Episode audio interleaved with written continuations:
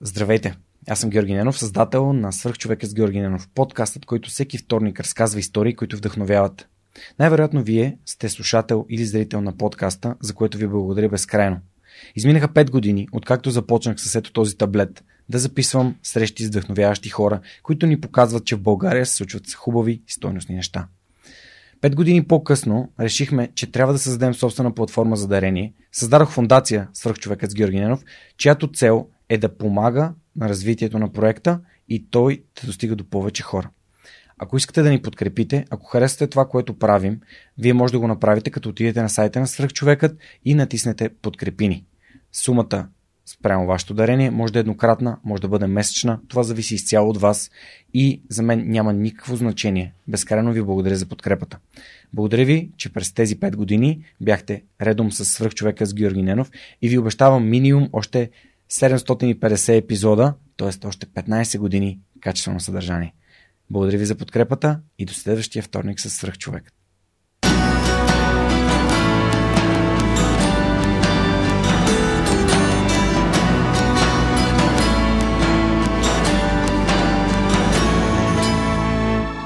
Здравейте, вие сте свърх човека с Георги Ненов, подкастът, който всеки вторник ви разказва истории, които вдъхновяват. Моят гост днес е Симона Стилянова.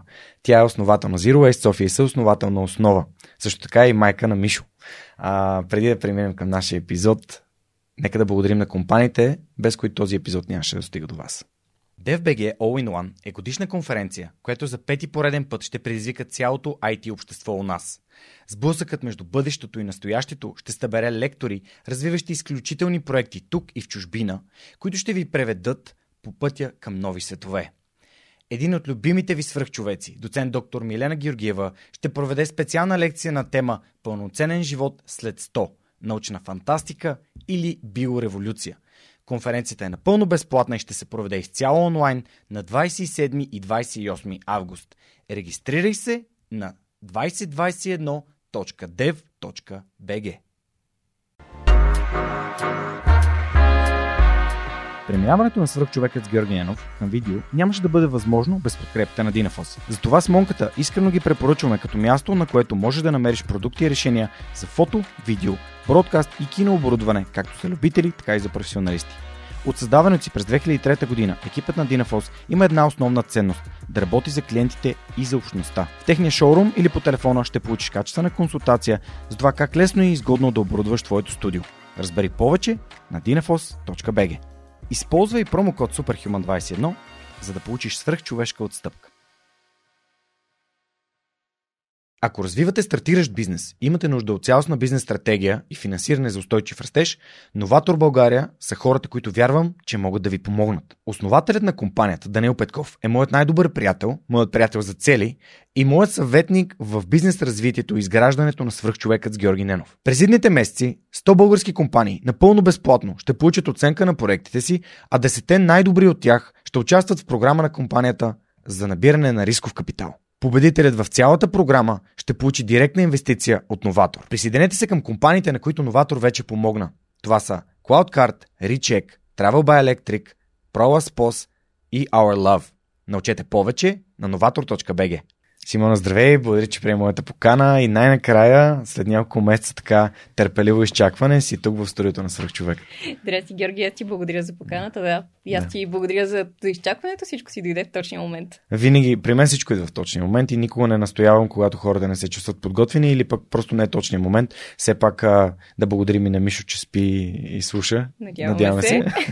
да. А, всъщност, Zero Waste е едно така много интересно нещо, нещо ново за, за България. А, преди да, да влезем в твоята история, разкажи с няколко думи какво, каква е идеята на Zero Waste София и каква е идеята на, на твоята компания Основа и после да се върнем назад във времето, да видим как всъщност си стигнала до, до тук. Добре. Uh, Zero Waste София започна, мисля, 2018 беше, като някъде около година преди това бях uh, попаднала първо на едно видео, което по много прозаичен начин показваше на момиче, което да в един буркан събира всичките си отпадъци от последните 4 години. Това много ме впечатли. Всъщност се замислих как като човек, който обича природата, рециклира, постоянно е на планина и така нататък, всъщност генерира маски много отпадъци, които са ненужни, които могат да бъдат избегнати. И оттам се запалих. Страшно много започнах да чета, намерих супер интересни книги в тази посока, намерих много документални филми, които още повече така ме ориентираха всъщност за, за нашата роля въобще в ситуацията и колко е голям проблема. И да, в един момент приятели ми се прибра от работа и аз му казах, живота ни ще стане много по-сложен.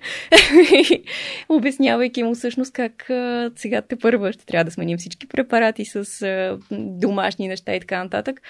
А, и така, бях всъщност много бързо изпаднах в един много крайен и много фанатичен а, период, а, който и много бързо, няколко месеца след това отшумя и започнах да си да виждам, че нещата трябва да се случват доста по-плавно, че нещата трябва, за да бъде устойчива промяната, всъщност трябва да, трябва да ти бъде удобно, а не да направиш драстична промяна, защото тя обикновено наистина не е устойчива. И така, някъде половина една година по-късно започнах да пиша блога с идеята да документирам кое ми се е получило и кое не. Буквално това беше идеята на блога. Не очаквах да има някакъв отзвук и така нататък, но в последствие срещнах комюнити и си направихме едно малко общество. Първия месец бяха около 80 човека в Инстаграм. В момента са около 9000, ако не се лъжа, но така Супер. обществото ни си расте. И това продължава и до днес. В блога си споделям наистина нещата, които, които съм открила за себе си, които съответно пък някакви новости, въобще всичко свързано с индивидуалния ни отпечатък върху природата. А пък основа се появи, компанията я стартирахме миналата година заедно с Божана Загорчева, като там много естествено се получиха нещата също. Доста компании започнаха да се обръщат към мен с идеята да намалят отпадъците си, да въобще да оптимизират процесите си, така че да използват по-малко ресурси. И в един момент решихме, че е назрял момента за това нещо. Аз се обърнах към Божана, да казах и исках ли да го направим заедно това нещо. Тя каза, в момента, нали, работя така и така и така. И след точно една седмица ми се обади и каза да го правим, действаме. И така, така се роди основа и там в момента основният ни фокус наистина е да помагаме на компаниите да, да намалят генерално отпечатъка си и с научно базиран подход да могат да първо да видят къде се намират, какъв е основният им импакт, какъв е основният им отпечатък и въобще въздействието им върху околната среда. И така, mm-hmm. доста се Супер разпилях. интересно. Не, напротив, напротив. Думата устойчивост доста ще излиза в нашия разговор днес. Но нека се върнем така назад във времето, върху най-устойчивите неща на нас като хора, именно а, не възпитание, образование, така личен пример, който сме получавали в развитието си като хора. Разкажи ми за, за себе си като по-млада, защо избра индустриален менеджмент в технически университет, защо маркетинг на менеджмента и така нататък. Ами, в интерес на истината, избора ми на образование може да се каже, че е много добър пример за това, че системата не е напълно оптимизирана у нас. Mm-hmm. Честно казано, когато завърших гимназия, аз имах, може би, от 9-ти клас много силен фокус и много голямо желание да се занимавам с интериорен дизайн. Всъщност, да, това е изненадата и нещо, което наистина не, почти не съм споделяла. А, ходех на курсове по изобразително изкуство, да, съответно явих се и на изпити по рисуване и по математика в а, технически, в лесотехническия, но а, в един момент а, не ми се получи от първи път в лес технически и това много ме, много ме демотивира, много ме очуди. Не съм, не съм свикнала като цяло нещата да не се получават по този начин. И също време да Второто нещо, с което исках да се занимавам, то, тогава още не беше напълно осъзнато, беше като цяло на тогава си беше идеята за менеджмент, маркетинг много-много размита и разфокусирана. В крайна сметка на следващото класиране ме приеха и инженерен дизайн, и вътрешния дизайн, въпросния инженерен дизайн mm-hmm. в лесто. Mm-hmm. Но аз си казах, че няма да го направя и всъщност така доста спонтанно се получи и много се радвам, че така стана всъщност. Там вече в техническия университет може, може да се каже, че научих доста, но бих препоръчала на някой, който в момента започва иска да се занимава с, с комуникации, с маркетинг и така нататък, да да, да има друг подход, първо да започне с някакъв курс, с mm-hmm. квалификация, било то в софтун или някъде друго, да просто за да се ориентира в ситуацията. Тогава нямаше такива разнообразни възможности, или поне аз не съм била запозната.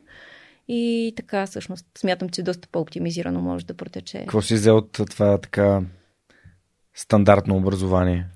От техническия ли? Ами, взех си, може би, до някъде така не знам как да го... Ето сега, абсолютно... Не е нужно да е меко. Нали, може да кажеш това, което мислиш, защото все пак подкаста е възможност хората да споделят това, което са което чувстват и което наистина мислят, защото имаме цялото време на света. Така, че... mm-hmm, така е, да. Ами, не, запознах се с а, няколко страхотни преподаватели, mm-hmm. запознах се с няколко страхотни студенти, с които mm-hmm. до ден днешен продължавам да съм близка. Но генерално наистина смятам, че това са едни 4 години, които можеха да бъдат оптимизирани доста по-добре от mm-hmm. гледна точка на структурирано получаване на знания, на това да ти се провокира любопитството, да искаш да научиш повече и така нататък. Много от нещата в момента не. Кога осъзна това? Още докато се случваше. А добре, защо записа маркетинг на менеджмент? Ами, защото наистина тогава не знам, не знам какво ти кажа. Наистина не бях достатъчно ориентирана. Mm-hmm. И като цяло да, харесвам а, това, което учих. Отново mm-hmm. ти казвам няколкото човека, които а, включително дипломния ми ръководител. Имахме няколко много, много хардкор, но в същото време страхотни, много смислени и готини преподаватели. Но да, просто може би трябваше да го направя някъде другаде. Тоест, ако можеш сега да вземеш това решение, какво би, какво би си казал? Най-вероятно нямаше да го направя в България. Окей. Okay. Защо не в България? Ти имаш и така специализация в университета на Колорадо. Да, тя, тя се случи изцяло да дистанционно. Mm-hmm. Миналата година по време на локдауна, няколко месеца, които много хубаво се вписаха всъщност в, в цялостното ми ежедневие тогава.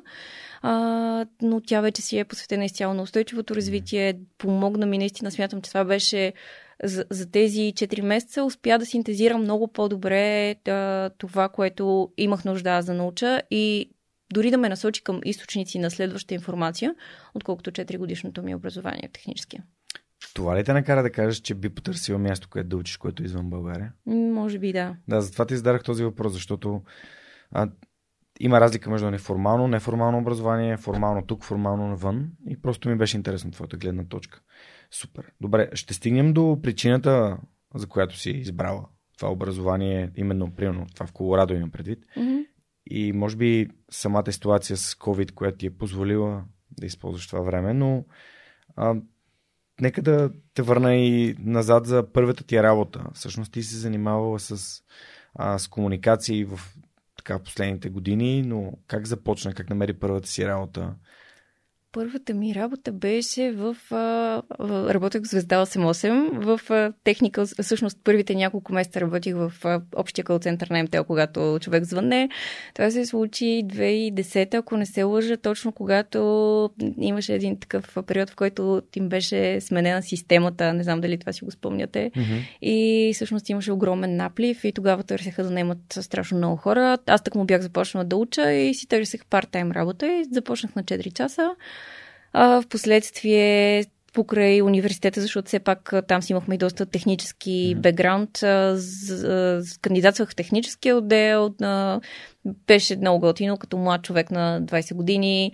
Работиш с супер пичове, да нон-стоп имате достъп до последните джаджи, да ги тествате, да, да проверявате настройките, кое как не работи и така нататък. Звънят ти хора с най-различни проблеми. И така беше, беше супер за за млад човек, студент, който сега започва, беше голям фан. Възможност, това беше възможност, която ти намери или просто така ти се, от, от, нали, се появи от някъде?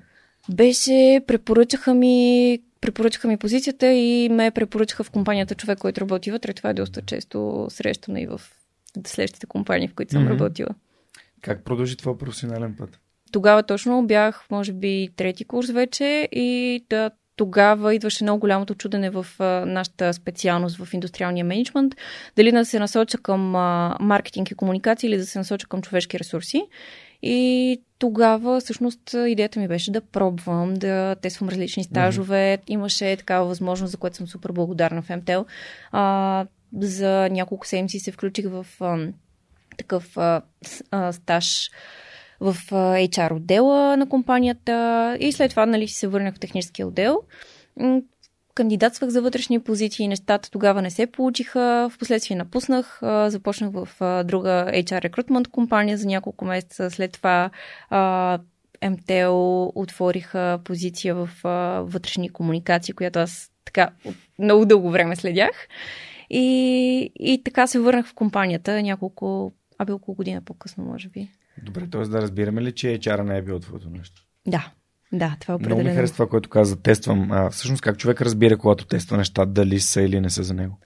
Ами в моя случай просто някакси си валидирах очакванията, това, което аз мога да, да науча, това, което мога да допринеса за въпросното поле и го сравних с наистина, в крайна сметка, с тогава вътрешните комуникации и в последствие, които прераснаха и във външни, и в корпоративни комуникации. Така установих, че второто ми носи много по-голямо удоволствие и съм доста по-добра. Супер, да. Аз всъщност много, много вярвам в това. Нали, подкаста реално се появи като тест. Mm-hmm. Така че абсолютно поощрявам хора, които тестват различни неща. Няма как да знаем без да сме ги опитали. Добре, а след, след едно какво се случи? А, след това. Защото според мен нали, цялата тази история mm-hmm. е трупване на знания и умения, които реално сте довели до място, на което си. Абсолютно. Голяма част от нас подценяват нещата, които са учили в миналото и затова просто ти задам този въпрос. Mm-hmm. А, след това аз бях а, на срочен договор, той приключи, в последствие няколко месеца а, изкарах. А, това бяха два месеца. За първи път имах два месеца почивка, откакто съм започнала работа изобщо в живота си. След това започнах в НН, там изкарах няколко месеца. Отново в, бях пиар експерт или нещо такова в пиар отдела им. Но там просто не, не беше моята среда. Като цяло финансовия сектор е доста няма, няма много свобода. А, така, в момента думата ми избяга. Но mm-hmm. като цяло просто не беше моето място. Нямаше възможност за креативност. Финанс... Най-добрата комуникация за финансовите институции е да няма комуникация около тях. И това е абсолютно нормално. Това въжи за голяма част от финансовите институции. И така, всъщност, след това пък се свърза, да, докато бях още там, се свърза Захи, с която и до, до утре работя все още в Телас и ми каза, че си търся човек за корпоративни комуникации и така, така започнах така започнах с Телас, който беше много готин период. Колко време? От 2016 година, но сега нали, бях в последните две години в майчинство, така че... Вау. Да, Телас, всъщност ти знаеш, нали, че Телас бяха първата компания, която повярваха свърх човека, за което няма как да не, им, не съм им благодарен. А, и всъщност не, те ни подкрепят и това е, това е велико просто, Никола. В моята глава винаги е било така, ще дойде компания, която ще повярва в това, което правя, няма да има нужда да ходя да търся. Mm-hmm, и, точно. и, и, и, реално, нали, Еми, и Захи, и Криси, и реално точно това се случи и им благодаря безкрайно за това. Добре, какво научи в Телас? Всъщност Телас са те са огромни, нали? в контекста дори на България, те са най-голям, най-големия работодател в аутсорсинг индустрията у нас. А, креативност и, и, неща, за които да говориш, има много. Има много социални каузи. А, всъщност, какви, може ли да отличиш неща, които си научила а, в, в компанията, които сте били полезни и които ще бъдат полезни за напред. Много, много неща научих там и това беше много трудно решение, но това е друг въпрос. Да. Като цяло да, да продължи Всички такива решения са трудни. Повярвам ми, аз да напусна в за техник също беше трудно решение. О, сигурна съм. Това да, това е отделен разговор, който трябва да разкажеш.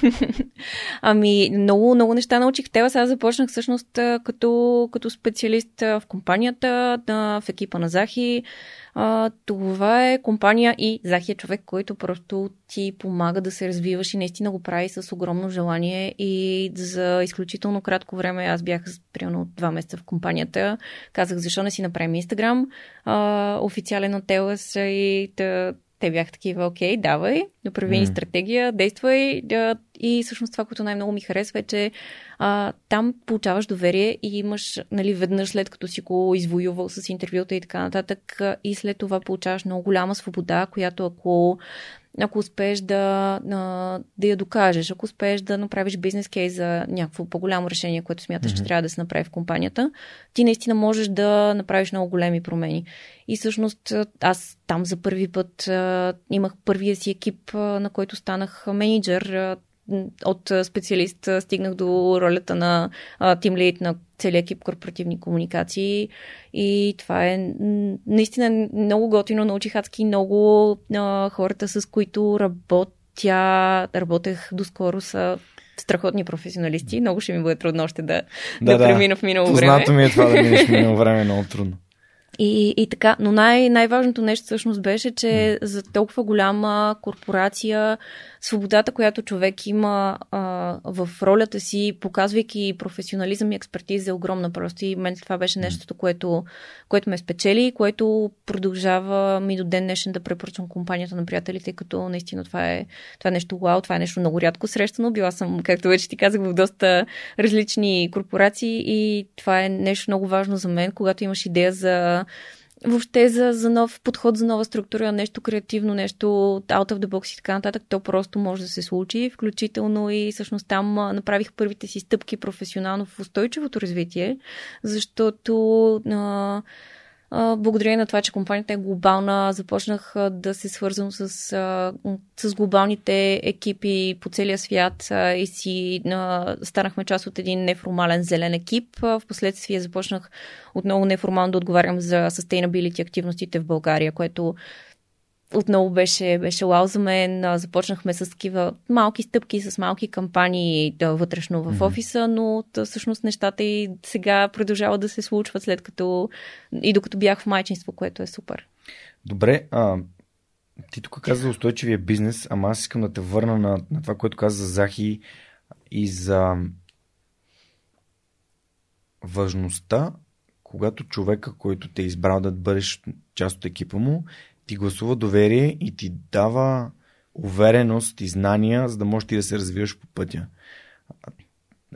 Това е нещо, което за мен лично е безценно. Mm-hmm. И може би разликата от местата, които по-бързо нали, напускаш ги, защото просто не се чувстваш на мястото си, и местата, в които искаш да останеш колкото време можеш максимално. А, една от разликите е такава. Просто чувстваш се овластен, имам предвид овластен от това, че някой има доверие в теб и иска да те развива. А как се изгражда такава връзка и а, всъщност как се подхожда, когато човек, който е на теб, наистина иска да те развива? Според теб. Ами, аз използвам случай да благодаря на Захи. Наистина това е просто... Това е невероятно удоволствие и ние продължаваме да сме си супер близки. А, наистина това е нещо, което според мен много зависи от човека. Има хора, които поначало го правят и които са отворени към това да има доверие на хората, с mm-hmm. които са решили да работят и че всъщност те са взели едни професионалисти, които са там за да си вършат работата и за да мислят, а не просто всъщност това до някъде ми допомни за нещо, което си говорихте с Любо от mm-hmm. Визия за София преди, mm-hmm. в предишен епизод, че а, там не се, в екипа специално, винаги сме се опитвали не просто да наемаме някой, който ще може да свърши нашата адженда и това, което е в нашите глави, ами някой, който има собствена идея как да, в крайна сметка, ние имаме конкретна цел. И вече начинът по който тя ще бъде постигната и въпросната креативност, наистина ние търсим от този човек, който ще дойде. И съответно беше търсена и от мен. И така. А, тук веднага искам да направя на препратка Мана Мария, mm-hmm. която всъщност беше така огромен твой фен и много искаше да, да, да те интервюирам и да паднеш свърх човека. Също благодаря много за всичко. Специално поздрави за Ана Мария и всъщност тя ми беше разказвала история, в която а, нейн работодател бе бил реагирал, реагирал по последния начин, нали, а, не си тук да даваш идеи, нали, тук си да изпълняваш.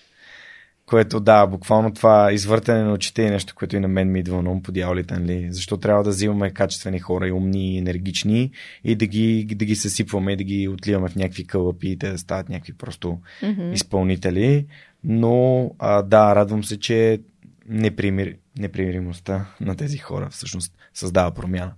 Така че ти благодаря, че оказваш. Добре, тук вече си заговорихме за, за устойчивост и устойчив бизнес. Можеш ли с някои думи така да, да обобщиш какво е устойчив бизнес? Защото то пак е контекстуално, но все пак а, за хората, които не са попадали или не знаят, не са се интересували. Ами, може би най-доброто нещо, което мога да кажа, без да давам а, дефиниция, примерно от Обединените нации или от а, някъде другаде, но да, наистина това са трите стълба ESG, а, Environmental, Social and Governmental. А как, а, всъщност, кой Кой бизнес е устойчив? Как се разбира дали един бизнес е устойчив в, в контекста на, нали, на природата? А, ами да, мога да го обърна всъщност и малко по, а, всъщност не малко по, ами положителното mm-hmm. от а, това да имаш и да развиваш бизнеса си устойчиво е, че по този начин ти си оптимизираш ресурсите вътре в компанията, т.е. по този начин намаляваш разходите си, а, по същото време да един такъв бизнес, както и да го говорим, влияе положително и на имиджа на компанията. Поколението в момента наистина цени, цени това нещо, цени искреността, цени липсата на, на greenwashing и на такива не, неетични, чисто комуникационни практики, mm-hmm. които много често се случват. И така. Според мен хората имат такъв булшит радар. Имат. Имат булшит радар, абсолютно. И, и за това според мен съдържанието като качествено такова, той изпъква доста над а, такива разни послания, които са абсолютно нали, нереалистични и кухи. И, и, и кухи да, mm-hmm. решението смисъл. Супер. Добре, а да те върна на 2020 година, когато се случи COVID, нали, какво, нали, как, какво ти мина през глава? Ти си била в майчинство все още, но защо по време на COVID реши да изкараш а, такава квалификация, а, специализация към университета в Колорадо и защо университета в Колорадо и защо тази конкретна?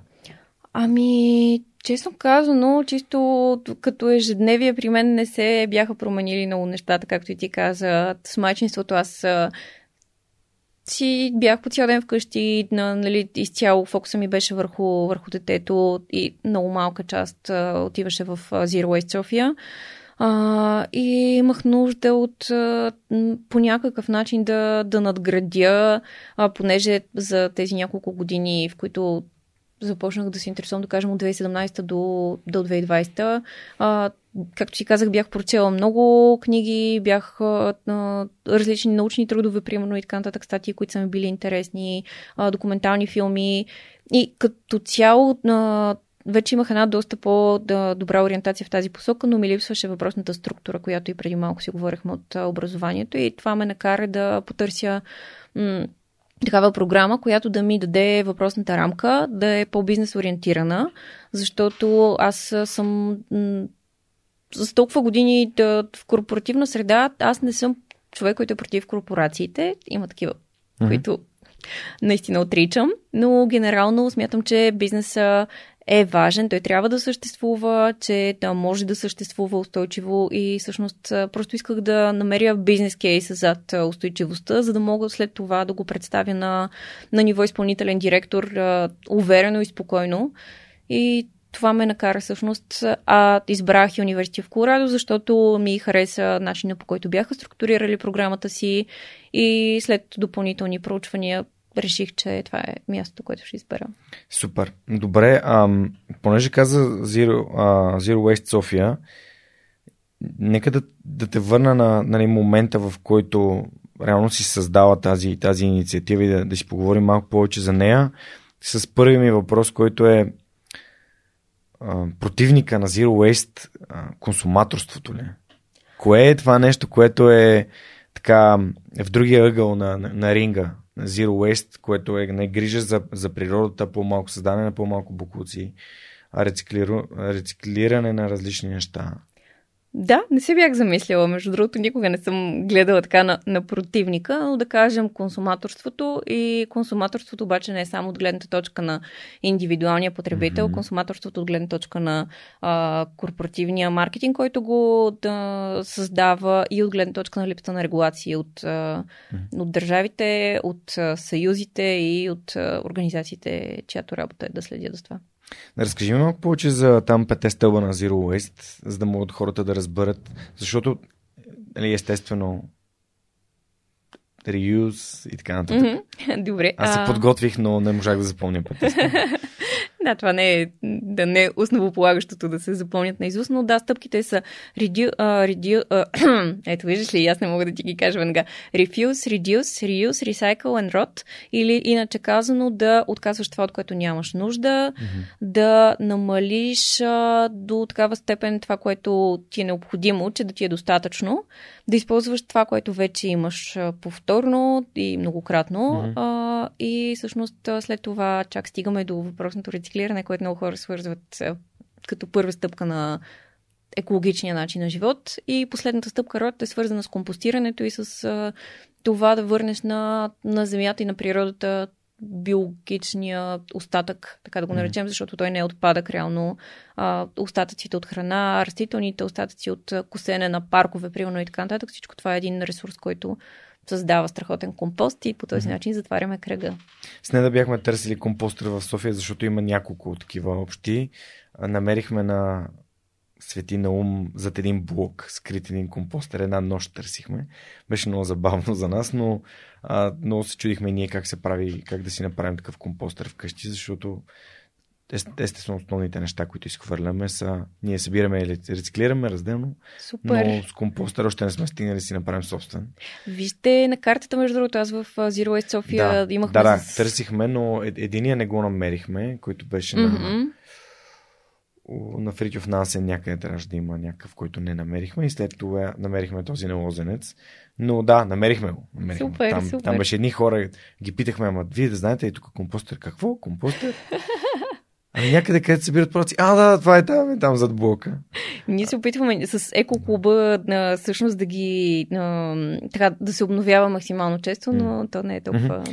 Добре, м- Всъщност, едно от, нали, нека да си поговорим за, за всичките пет стълба с няколко думи, mm-hmm. за нещата, които ние правим, защото, да, тук, за жалост, покрай COVID нямаше как. А ти си донесла бутилката за многократна употреба. Ана Мария много пъти ми е правила забележка за това, че използваме пластмасови бутилки тук, но а, все пак по време на COVID ми беше важно хората да се чувстват безопасност. Пък водата е важна част от разговора.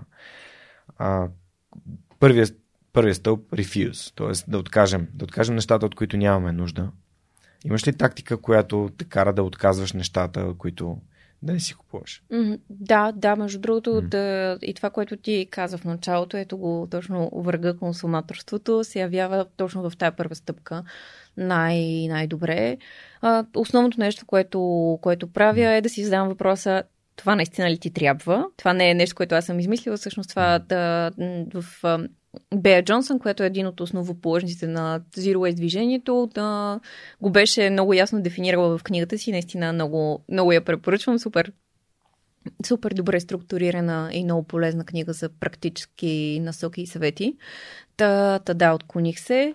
Напротив, а, каза за книгата, само ще ми кажеш заглавието, за да го запиша. Zero Waste Home okay. се казва заглавието. А, е заглавието. И да, това е много, наистина, много готина и много полезна книга. Връщам се. Mm-hmm. А, това е първото нещо. Примерно, когато си в а, магазин за дрехи, да кажем, аз mm. скоро не съм ходила, нещата много се обърнаха, всичко стана онлайн или в квартални секонд-хенд магазини, при мен поне. Mm-hmm. А, но ако нещо е намалено и ти се стори такова, аха, това е намалено, ще си го взема, да си зададеш въпроса, наистина ли ще ми трябва, съчетава ли се с дрехите ми, ако става въпрос за дреха, или ще трябва да си купя още три неща, с които да мога да го съчетавам. И, и така просто да по този начин, като веднъж си настроиш ума, започваш за мен вече това е абсолютно ежедневие. Отделно, другото е, когато ти предложат нещо безплатно, не просто да го вземеш, защото е безплатно, ами ако не се нуждаеш от него, просто кажеш благодаря ви, както с брошурите, да кажем. И да, други. това с брошурите ще е готино. Можем да направим а, такъв е, кудос към а, брошура БГ, които всъщност Оги Попов ми е гостувал и, и тяхната история е супер яка. Моя да начин да си купувам малко неща е един съвет, който съм взел от Тим Ферис и той е от Дерек Сивърс, реално. Mm-hmm. И то е If it's not a hell yeah, it's a no. Тоест, ако нещо не е о да, mm-hmm. то е не. Да. Което, нали, което пак значи, че трябва да си купуваш нещата. Говорим за някакво свръхконсуматорство, т.е. да трупаш, трупаш, трупаш. Но последния път, в който бяхме в един магазин с не да си спомням, а, имаше едни къси пантонки една тениска и съответно излизам от, от, от съблеканията и показвам нали, двете неща и тя и казвам, добре, кое от тези неща е хелия? Нали, кое от двете наистина имам нужда? Mm-hmm. И тя ми късти панталони. Добре, оставаме тениската. Това е някакъв начин, по който човек може да, да започне, защото иначе после не никого не му е приятно да изхвърля неща, които си е купил. Цената им е много по-висока за теб вече, когато ги, ги имаш. Да. Така че uh, refuse it. Ако да. наистина нямаш нужда от него, не си го купувай. Но и аз съм бил там, заминайки за Англия преди много време си купих сигурно, върнах се с 13 чифта маратонки. А в кой е втория стълб?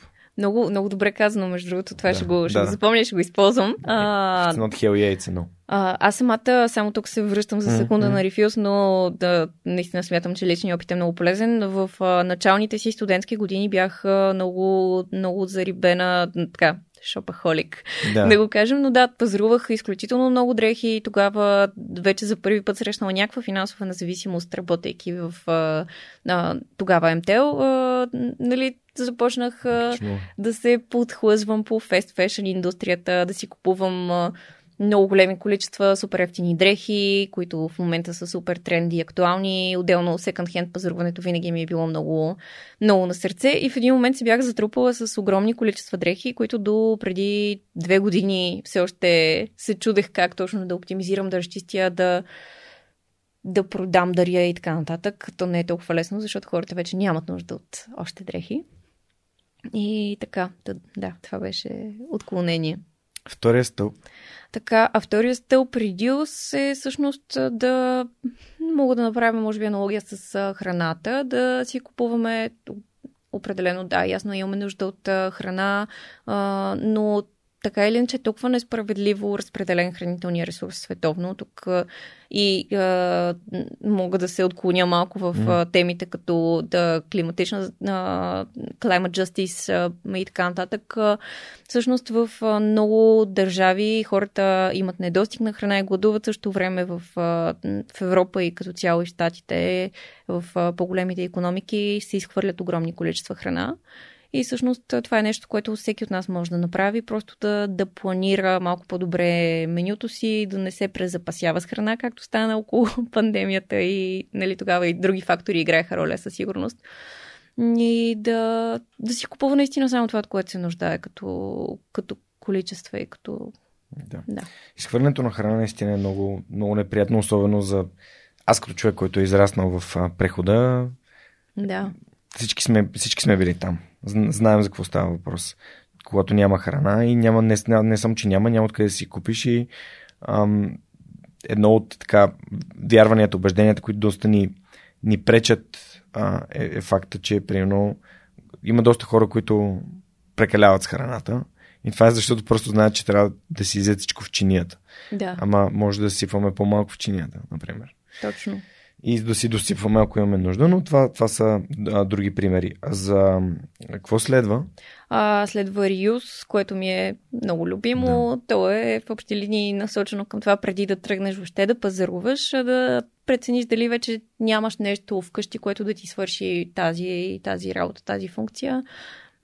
Тук, може би, много добър пример беше чашката ми импровизирана за кафе, която наскоро се щупи, но тя беше на бурканче от горчица, което просто е с а, много хубав капак, не от тези металните на винта. Мгм. Ми беше пластмасов, но много добре затварящ и се използва многократно. Вместо да си купя, примерно, няма значение, та, тренди хипстърска чаша за 50 лева, която ще ми върши същата работа, бурканчето ми върши чудесна. Тоест намери заместител на това, което правиш. Да, М. ако можеш, с Да. подръчни средства. Не е задължително, разбира се, но да, ползвай това, което имаш. Питам се сетя за пример, ама нещо, нищо не ми идва ново в момента.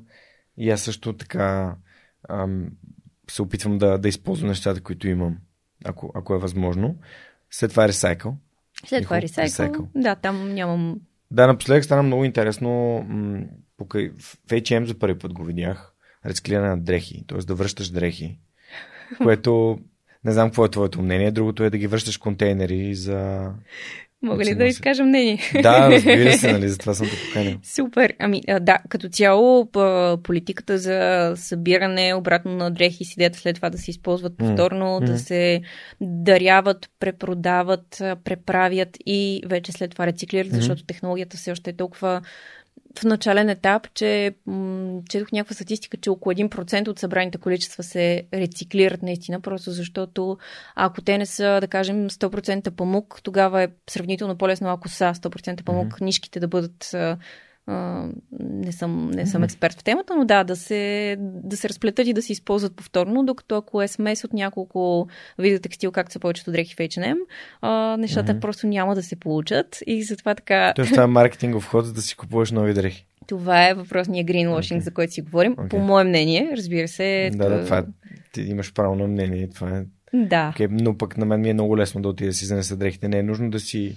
да си купувам нещо. Вследствие. Да, да, да, абсолютно. Ти Аз сипаш съм... една, една турба дрехи обратно и просто знаеш, че не си ги хвърлил и съответно са отишли поне някъде къде да се... Мгм. Подкрепям абсолютно да, тези контейнерите, които Мгм. са също на БЧК и на Мгм. TechCycle, които са и столична община, навсякъде вече има и с други български градове. Като цяло, мисля, че са една идея по-добър вариант, защото, а, защото нещата се случват локално. Сега не знам в H&M България конкретно как е, но преди няколко години бях гледал един документален филм, в който се оказа, че много голяма част от тези дрехи а, достигаха до Африка, където се изгаряха на открито. Мгм. И това много ме, всъщност тогава доста ме така смути. Беше разследване на CBC Marketplace, ако не се лъжа. Може да се променили Не. нещата, надявам се. Да, просто давам альтернативи. Да, да, не винаги всичко е такова, каквото изглежда или поне такова, каквото се казва, че е. Мгм. Така че съгласен съм. Добре, м- рециклиране. Дай си поговорим за рециклирането. Много хора казват, че камионите за рециклиране реално не, нали, карат всичко и става, отива на едно. А пък от поне, не знам, може би 10 години вече има жълти, зелени и сини контейнери в София поне, сигурно и в другите градове, където а, хората, които събират разделно, си изхвърлят буклука разделно. А, дай да поговорим за това, да поговорим как трябва да се прави. В Германия по различен начин се сортира буклука. Мгм. Тоест там е на ферпаконген, т.е. опаковки и а, примерно биологичен отпадък, който се слага, нали, може би отива в някакви компостри в някакъв момент. Да, това е нещо, което много ми липсва тук и се надявам да се, да се случи скоро, доколкото можем и ние бутаме в тази посока. А, ами, нещата се случват. Има една много хубава статия на Капитал, да, която мога после да ти Мгм. изпратя и да я добавим. Да. епизода на сайта. Да, която а, всъщност проследява целият път на отпадък. Тя е от преди 2-3 години, но си е абсолютно актуална. И да, да е обяснено как а, с GPS-ите в а, камионите много лесно може да се проследи. Та, техен журналист, за съжаление, в момента не мога да се сетя кой, М. кой беше написал статията, обикаля заедно с екипите и проследява целият процес, как се случва сепарирането и така нататък.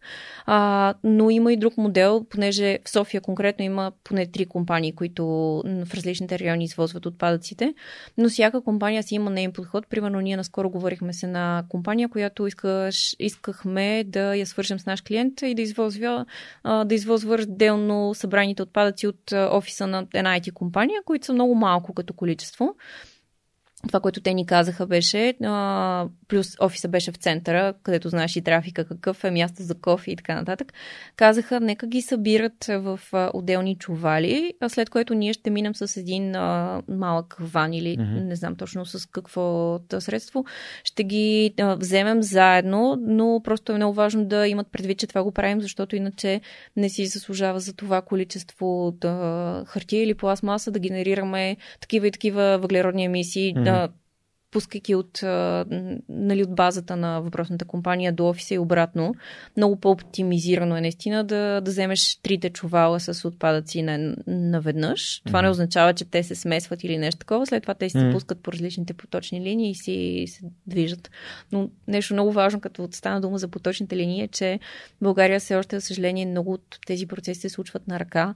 Сепарирането, това е главно, защото хората не са свикнали, все още не, не го правят правилно и много често има неща, които не трябва да са в жълтата кофа и хората, които са на потечната линии след Да. това ги, ги сепарират на ръка, Да. което е доста... На капачки за бъдеще, затова специално има отдел, който е буклуци. Нали, там са Мария и Асия, които са супер, супер яки и всъщност всяка година на кампанията има списък с най-забавните неща, които се намират вътре. А най-незабавните неща са батерии. Нали, да, си, да си пратиш батериите Да. на капачки за бъдеще не е много. Да, може да тежат, но а, нали, сепарирането на пластмасата включва магнити и съответно металните неща много лесно се отделят от, от тази цялата пластмаса и не е услуга за никого. А, а и още повече такива машини струват много пари. Ако случайно пък някакъв метален компонент попадне в тях, Ужас. а, би било по, да, би било сериозна загуба, но много беше забавно. Имаше а, тази година мисля, че нямаше туалетна, туалетна чиния, но имаше неизползван презерватив, т.е. опакован, което беше хубаво. И Това е добре, да. Супер забавни такива а, допълнения от типа на играчки и какво ли още не, нали? пластмасата има различни видове пластмаса, което се рециклира по различен начин и много се кефи на това, което Лазар и нали, Мартина са отприщиха като движение. Страхотно за, е, за събиране на... И, и най-вече да въвличат младите хора и децата. Mm-hmm. Адмирации. Добре, сега. М- последния, има ли, има ли нещо, което пропуснахме? Recycle? А, род. и род е последното, род, да, да, което е свързано с, с компостирането. Да. да. Разкажи малко повече за самия процес по компостиране, моля. Ами, как аз... се прави домашен компост? Добре. Бях чел там с а, кофа, с пръст и така нататък, трици. Да, да. Аз имам а, всъщност домашен компост, е силно казано. Той е буквално една е толкова голяма саксия, в която просто а, съм напълнила с а, пръст и да, там важното е всъщност да, да успяваш да балансираш между а, основните неща, които влизат в домашния компостър са обелки от плодове и зеленчуци и може да сложиш стрити черупки от яйца, отайка от кафе, такива неща, но като цяло, основно, като изключим ячените черупки, растителни, растителни остатъци, е много важно просто да има баланс и да има достатъчно по по моята логика, пръст, която да, да остави баланса. Иначе в така по-стандартните методологии се слагат наистина трици, кашони, картони. Аз честно казано не го, не го практикувам. Но трябва, трябва просто да се внимава, защото mm. е много възможно накрая просто да се озовеш с една кофа с а, растителни остатъци, които в един момент да започнат да гният по неправилен начин. Но като цяло не е сложно. Да. трябва просто да се... Знаеш ли за имена ферма на морето, която се казва Beautiful. Uh, виждала съм им сайта на само. Силвия, Силвия ми е гостувала в подкаст, аз О, бях супер. на гости там. А, те правех пермакултури и в едни много интересни лехи отглеждат а, културите, най-вече зеленчуци и плодове конкретен начин, който помага на всички култури да се развият. Много, много ме беше впечатлило това нещо. Много искам аз да ги посетя. Много хубаво. Задължително трябва да, трябва да отидеш. Според мен тя и Силвия ми изпрати една турба с зеленчуци, после които просто а, нямат вкуса, който нещата от магазина имат. Mm-hmm. И, и бях много, много впечатлен. И ми разказваше за, за пръста, която реално трябва да е жива. Тоест вътре трябва да има организми, mm-hmm. а, което прави а, самата пръст богата на, точно. На, на микроелементи, които правят нали, храната много по-вкусна. Така че mm-hmm. препоръчвам този епизод. Ако на вас също ви е интересно, можете да, да го потърсите в сайта на Свърхчовека или в там, където слушате подкаста. Той няма видео, но пък бяхме на място в Бургас и снимахме в, рано в самата, самата mm-hmm. ферма. А, как, как дойде идеята за чешмите в България? Това е част, инициатива на към Zero Waste, доколкото знам, София. Mm-hmm и може би чрез нея си се запознала и с Божана. А, да, да, всъщност да, точно, така, точно така стана. Да, ами, да, идеята за чешмите дойде много, много спонтанно. Всъщност, преди да родя Мишо, голяма част от живота ми беше нон-стоп ходени с различните градски райони. Ходех си аз с а, бутилката, обаче в един момент установих, че нямам къде да си я напълня. И така, така, просто пуснах едно стори в Инстаграм. Бях такава хора, споделяйте локации на чешми в София. Аз ще ги събера в, в Story Highlights беше тогава още. И за един ден се събраха, вече не си спомням цифрите, обаче Абе, може би около 50 на чешми или бяха, не, не мога да се сетя, но доста, доста бързо се случиха нещата. Хората бяха много отзивчиви, нон-стоп ми изпращаха. Аз установих, че това с Инстаграм сторитата няма да се получи. И да, в един момент търсих, търсих, някой ми препоръча просто да го направя на Google Maps като най-лесната open source платформа. И така, сложих една карта в а, блога. Uh, в началото мисля, че бях отворила всеки да може да директно да добавя чешми, но да в последствие така ам, прецених риска, че може да има и доста фалшиви локации, да кажем, и недоброжелатели. И в крайна сметка просто сложих една форма, в която хората си попълват и включително вчера дойде последната чешма, която съм получавала. Картата си е жива и си съществува. Има примерно над 100 хиляди посещения ли бяха, вече Супер. не съм много сигурна, но да, ползва се. Видях картата и видях за моето село, което се казва Писарево и е до Долна mm-hmm. Оряховица. И има две чешми, които аз знам в селото, които фигурират, но ги няма на картата. Така че Ето, трябва да ги ще добавиш. Ги отбележа. не, че някакви хора ще тръгнат пеша на там, но Не, не е сигурно, между другото, и за извънградските райони. Тя затова стана чешмите в България, в крайна сметка, защото много... Аз започнах, когато пътувам да добавям а, места. Много хора ми писаха, бе могли да добавям от различни градове в България. М. И всъщност за планините е много... за кого ме мине със сигурност е супер важно. 100%. 100%. 100%. И всъщност тук а, много искам да благодаря на няколко човека, които с... А, през няколкото години, в които съществува картата, допълнително ми споделиха цели свои карти на планинските извори, които са направили директно. Ми казаха, ето заповядай тези още 100-200 извора, които просто добавяме. И така, всъщност, наистина тя е продукт на много, много общо много общо, извинявам се, усилие и на много доброволци да всеки го е направил с вътрешно желание. Има, мисля, че бяха над хиляда и не си спомням вече колко са чешмите, честно казвам, не съм се заглеждал скоро. Това е идеята всъщност да събереш всички чешми, а, но съм забелязал, че има и нали, такива кампании, които се правят за поддръжка на, чети, на чешмите и всъщност. А и все пак да не забравяме и за българското, че нали, какъв живот си живял, ако не си създал, не си оставил чешма след себе си. Да, да, тази традиция много, много допринася в случай. Аз тогава бях правила много проучвания, да м- стигнах до някакъв източник, в който пишеше, че да, чешмите в България са над 11 хиляди. Така че има още да се допълним. Давайте, изпращайте локации на чешми. А, и да, добавих и заведения, които, които са окей с това да ти напълнят бутилката, защото зимата специално в градска среда повечето чешми не работят. Логично, заради замръзване. А, и всъщност там се появиха вече и заведения, така че да си сравнително обезпечен, да можеш да си напълниш бутилката на повече места. И така. Супер, много яка идея. А, естествено ще има инфо в инфото на, на епизода на сайта, ще има линк към, към чешмите също. А Инстаграм профила активен ли? О, да. Той е на Zero Waste София ли или на чешмите Да, на, отделно? на Zero Waste София това Окей. ми е основното място на... Окей, окей, супер. А, тук искам специално да обърна внимание на а, моите приятели а, Асен Величков и Лаура, които са създатели на Балканик. Те наскоро направиха едно филмче Живот без следа за правилата, които да спазваме, когато отиваме сред природата. А, именно да не оставяме следа. Най- Най-вече да не хвърляме букуци, хранителни отпадъци и такива неща сред природата. А, и ще сложа линкче към, към техния, техното филмче.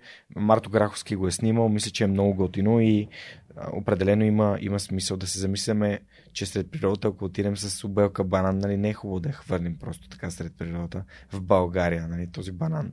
Нали, не му е тук мястото, но а, да, а, просто се сетих да го, да го допълня към, към това, за което си говорихме с теб. Това е супер, аз ще го споделя допълнително и след като го изгледам, звучи много, много готино.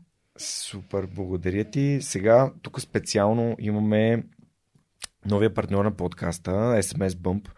Аз съм им дал възможност, техните а, така, колегите от екипа им са много големи фенове на свръхчовека и съм им дал възможност да зададат въпроси на моите гости.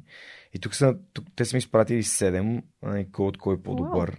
Даже има а, във връзка с чешмите на България, Алис от SMS Bump казва, че чешма по море се знае като чешмичката на червения блок. Така че това трябва да го, да го отразиш в сайта. Добре. А, добре, сега. Тук започвам с следното. Коя държава е лидер в Zero Waste? Хм.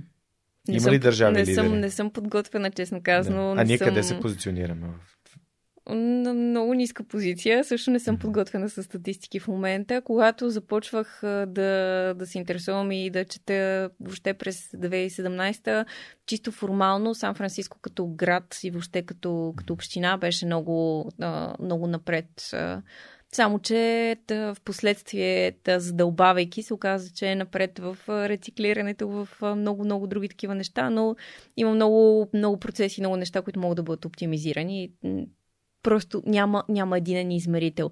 Има една организация Zero Waste Europe, която аз много препоръчвам конкретно за, за Европа. Имат страхотни кейс стъдите от конкретни градове от цяла Европа. Много често малки градове и малки общини, между другото, са много по-напред, отколкото а, столиците, отколкото цялата държава. Не мога да кажа със сигурност западноевропейските страни, ако говорим за Европа, а, имат много по-добри примери. В, а, в Холандия се случват а, страхотни неща, в, а, в Белгия се случват също, това мога да го кажа и от а, личен опит, но но все още нали, не можеш да заключиш и да кажеш, тази държава се справя супер. В същото време има общини, да, включително и в България, като аз съм чувала много хубави неща за Габрово от неправителствени организации, с които съм работила. А, не мога да ги потвърдя от личен опит, защото не съм прекарала достатъчно време, но примерно те включително си имат разде... а, система за разделно събиране на а, органичния отпадък, което, което е нещо доста доста вау за България и това трябва да се случи навсякъде. Така че не мога да кажа конкретна държава, но препоръчвам да се разгледат, ако на някой му е интересно, кейс стадитата в сайта на Zero Waste Europe от различните общини. Супер. И тук вече на по-малък скел, а, как може една фирма да тръгне по пътя на Zero Waste? Какви стъпки са необходими и може ли примери за активности? Може да дадеш примера за някое кулинарно предание, с което си работил. Добре. ами да, като цяло много зависи наистина от контекста, понеже аз предполагам, че те го гледат и от гледна точка на офиса в SMS Bump, mm-hmm. как се случват нещата. Много зависи какво е, да всъщност трябва да се направи така наречения материалити assessment или да се да оцени кои са най, да, най-ключовите полета, в които компанията оказва влияние върху околната среда. Примерно в една IT компания това може да бъде това е а, енергията, която се използва. Това са да, сървърите, да, с каква енергия се захранват, дали да, там вече не съм IT специалист, mm-hmm. но от IT гледна точка дали са оптимизирани а, процесите така, че да консумират минимални количества енергия.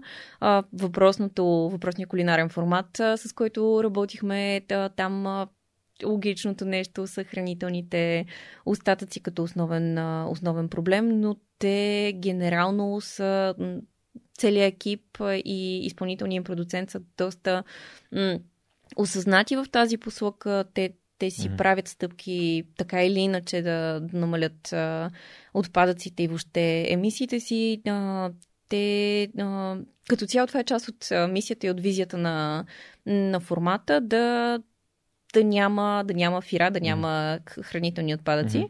И всъщност едно от нещата, нали, освен, че а, там се намали потреблението на укрупняването е един много добър пример. Да кажем, това е нещо, което те направиха в а, mm-hmm. студиото и което може да бъде направено и в един офис. Ако да, раздавате на служителите си бутилирана вода, малки бутилчици от 500 мл, както беше и там на терен, много по-добър вариант е, ако сте на локация, която позволява директно да се свържат филтриращи системи към водопреносната мрежа, да се сложат такива. Тази инвестиция бях правила на един бизнес кейс, избива се след сравнително кратко време. На фона на това да продължавате да, инвести... то не е инвестиция, да купувате пластмасови бутилки, които след това се изхвърлят и се използват за около 30 секунди. Та, това е едно от нещата, които там се случиха mm-hmm. и смятам, че е много практично и може да се случи. И вече останалите неща бяха насочени към пазаруването на хранителни продукти, отново планирането, а, компостирането в крайна сметка на това, което не може да бъде дарено. А, хубавото при тях е, че много голяма част от храната се дарява директно и почти, почти няма наистина изхвърляне на храна. 99% от храната е оползотворена. След формата продуктите се а, даряват, а останалата част а, се компостира, която е негодна вече за консумация. Има ли нещо друго, което се върнем на, на бизнесите? Mm-hmm. Понеже аз спомня в Lufthansa Technical си поръчвахме храна. Mm-hmm. От стола тя едеше в коти, естествено. Но има ли други неща, освен енергията, които реално зависят от, от нас, нали, от екипа, от а, колегите вътре? Ами да, има, има много неща, които могат да се, да се оптимизират. Всъщност и това с екипа и с колегите е много, много готин пример. Всъщност в повечето световни компании вече има такива Green Champions, които са екипи от доброволци, които вътре в компанията започват да прокарват малки зелени практики, които не само, mm-hmm. че не пречат на процесите, ми напротив, mm-hmm. те, ги, те ги подобряват. И всъщност всеки от нас може в ежедневието си да от неговата си гледна точка, от неговата си камванария да, да оптимизира работата си така, че примерно да изисква по-малко хартия, да а, това с храната, нали, това е нещо много индивидуално, което компанията може да осигури кухненско пространство, да кажем, ако е стигнал до този етап на развитие, в който може да инвестира в подобна инфраструктура за служителите си и да, да я оборудва с прибори с посуда за многократна употреба. Mm-hmm. Или давайки въобще тази възможност, един хладилник и една микровълнова и място, на което да си измиеш собствената си котия, Mm-hmm. да дава възможности да насърчава служителите да си носят, да си носят храна от вкъщи и да пазаруват в собствен съд, което пак не е най-лесното нещо на света, но е възможно и така. Така е, да, съгласен съм. Да, защото а, ние, например, вкъщи с неда си сетих нещо. А, ние нямаме пластмасови а, сламки, не да Супер. купим метални. И съответно те влизат в мялната и ние Мгм. ги използваме после многократно. Което е много готино. Пробвахме с бамбукови а, вилици, ножове и лъжици, обаче не мога да ям с бамбукови прибори, просто е много трудно, изключително трудно е това. Просто те се чупят след някакво време, нали, из- из- износват се, затова си предпочитам мялната и металните. Да, да, да. Аз също, между другото, ти имаш предвид такива ги нося. бамбукови за а, многократна употреба. За многократна употреба, да. Е, Не, не за еднократна, mm-hmm. за многократна. Да. Ми... Какъв е смисъл да купувам дървени прибори, които пак ще изхвърля? Да, да, да, това абсолютно и аз не го разбирам, Абсурдно е. но да. Добре, последен въпрос, който съм си харесал тук е кое е най-важното първо действие, което трябва да предприемем, за да, стигнем, за да тръгнем по пътя на Zero Waste? Рефюз. да, просто да, да мислим преди всяка покупка и преди всяко нещо ново, М. което опитваме да, да вземем от природата. Okay, супер. Благодарим на SMS Bump за тези супер, супер яки въпроси. А, напомням ви, че ако се интересувате да попаднете в един от най-така известните а, софтуерни компании в България, последната една година след придобиването им от Yotpo, SMS Bump искат да разширят своя екип с над 80 души и не само технически лица, така че може да разгледате на техния сайт за активните им позиции. Супер. А, предприемачество. Ето, говорим си за най-голямото придобиване на български стартъп, а, именно SMS Bump, които са така, SMS маркетинг платформа и няма как да не те питам за предприемачество, защото да напуснеш корпоративния свят и да създадеш основа. А, може тук да разкажеш историята за Божана и всъщност как реално започна всичко, как дойде идеята. Мгм. А, предприемачеството за мен е много важно. Това, е, това да предприемаш. Да. Така че, как предприе тази основна стъпка? Ами, не ми беше лесно, наистина. Това специално с, а, както ти, ти споменах и преди малко, решението да, да се разделя с Телас ми беше много, много трудно, защото аз много си харесвам там средата, колегите, работата също така, но просто установих, че ако се върнат в корпоративна среда, няма как да няма как просто да съчетам двете неща заедно с, с родителството и, и просто прецених, че трябва да се посветя изцяло и да пробвам. Имах имам огромна подкрепа от, от приятеля ми и всъщност благодарение на, на него и на това, че много добре си партнираме и наистина имаме споделено родителство, а не просто а, майката прави всичко. При нас това нещо определено изключително съм щастлива, че, че правим всичко заедно. А, да, идеята ми е, че така, така се престраших и реших, че ще се посветя на 100%, за да видя какво ще се получи. Не мога да кажа още, че, че се е получило или че не се е. Много е рано да се каже. Имаме вече няколко, няколко успешни проекта. Имаме няколко, които са в, така, в прогрес. Наскоро завършихме на много, много на сърце ми остана една стратегия за голяма компания, която тя те първо ще расте, всъщност в момента е стартъп, който навлиза на пазара за а, доставка на хранителни продукти по домовете. И там има много, а, наистина много поле за оптимизация, но хубавото е, че те започнаха от самото начало с, Мгм. а, с желанието това да го правят. Тоест, а, в. А, Буквално в изграждането на стратегията и на бизнеса, те сложиха и sustainability и се обърнаха към нас а, за това да, Мгм. Да изградим стратегия за устойчиво развитие. Сигурно доставят, примерно, зеленчуците в турбички, които са такива за многократна употреба.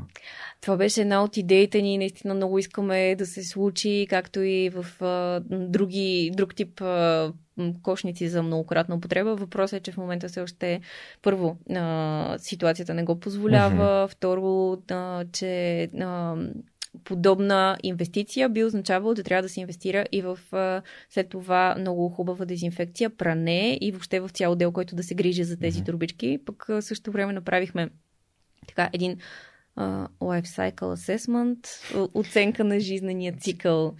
Да. Благодаря, че го превеждаш, защото на, да, доста често хората ми казват, много чуждици използваш, но а, нека да преведем, нали, не може да преведем Zero Waste, нали, без от, живот, нулев, нулев отпадък?